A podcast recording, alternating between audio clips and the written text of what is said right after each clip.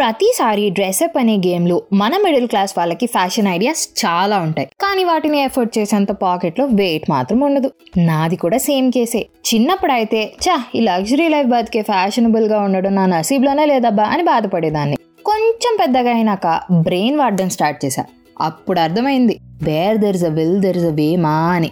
అలాంటి టైంలో అసలు ఇమిటేషన్స్ అనే పదం మనకి ఓ పెద్ద వరం. అవి దొరికే షాప్ ఓనర్స్ అయితే ఇంకా ఆరాధ్య దైవంతో సమానం అనుకో. మన అమ్మాయిల ఇన్స్టాగ్రామ్ సేవ్డ్ పిక్చర్స్ చూస్తే సగానికి సగం పైగా సెలబ్రిటీస్ డిజైన్లు మిగతా సగం వాటి మీద మ్యాచింగ్ జ్యువెలరీ పిక్చర్సే మాక్సిమం ఉంటాయి. ఎప్పటికైనా ఇలాంటివి వేసుకోవాలనే కల. అండ్ ఇంట్లో ఎవరి పెళ్ళైనా వస్తే ఇలా వేసుకోవచ్చు కదా అంటూ ఐడియాస్ కోసం కజిన్స్కి పిక్చర్స్ పంపడం నాకు చాలా మామూలైన విషయం. అసలు వేరే వాళ్ళ పెళ్ళి పక్కన పెట్టు. మొన్న మన నిహారిక పాప పెళ్ళి చూసావా? అల్టిమేట్ ఉంది కదా. నా ఐదేళ్ళ తర్వాత జరగబోయే ఎంగేజ్మెంట్కి నేనేం వేసుకుంటా అనుకుంటున్నావు? నిహా పాప వేసుకున్న వైలెట్ లెహంగానే. ఇంకా పెళ్ళికి రెడ్ సభ్యసాచి బనారసీ శారీ. అండ్ తర్వాత రిసెప్షన్కి మనీష్ మల్హోత్రా ఫ్యాన్సీ శారీకి తగ్గేదే లేదు. మరి జ్యువెలరీ అనే డౌట్ వచ్చిందా? వచ్చే ఉంటదిలే. నువ్వు కూడా నాలంటి దానివేగా. Same diamond jewellery. ఏ ఏంటి బ్రో మిడిల్ క్లాస్ అన్నావని అడగకు. నిజంగా మిడిల్ క్లాసే. కలర్లైనా ఫ్యాన్సీగా ఉండకూడదా ఏంటి? అది ఫ్రీయేగా. అయినా ఈ డ్రెస్లో వేసుకుంటా అబ్బా. ఎలా అంటావా? అలాంటప్పుడే మా వీధి చివరి మస్తానున్నాడు చూడు. అతను పిక్చర్లోకి వచ్చేస్తాడు. అసలు ఏ డ్రెస్ అయినా మస్తు కుడతాడు తెలుసా? ఏముంది? జనరల్ బజార్లో డ్రెస్ కొంట మస్తాన్ టాలెంట్ని వాడేస్తా. చీప్గా చూడక్ బ్రో. ఏదో నువ్వు ఎప్పుడు అడిడాస్ బదులు అబిబాస్ కొనుక్కోలేదా ఏంటి?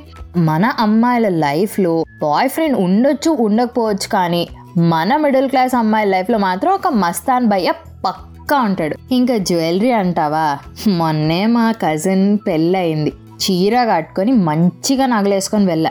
అక్కడ మరి చుట్టాలు ఉంటారుగా ఫుల్ టిప్ టాప్గా రెడీ అయ్యి వచ్చారు. ఒక ఆంటీ నన్ను పిలిచి చీర బాగుంది నెక్లెస్ ఎంత? అని అడిగారు.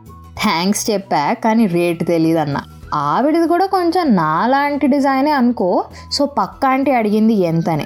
రెండున్నర లక్షలు అయ్యింది వదిన గారు అంది. నేను కామ్గా పక్కకు వచ్చేసా ఇంతకీ సీన్ ఏంటో తెలుసా?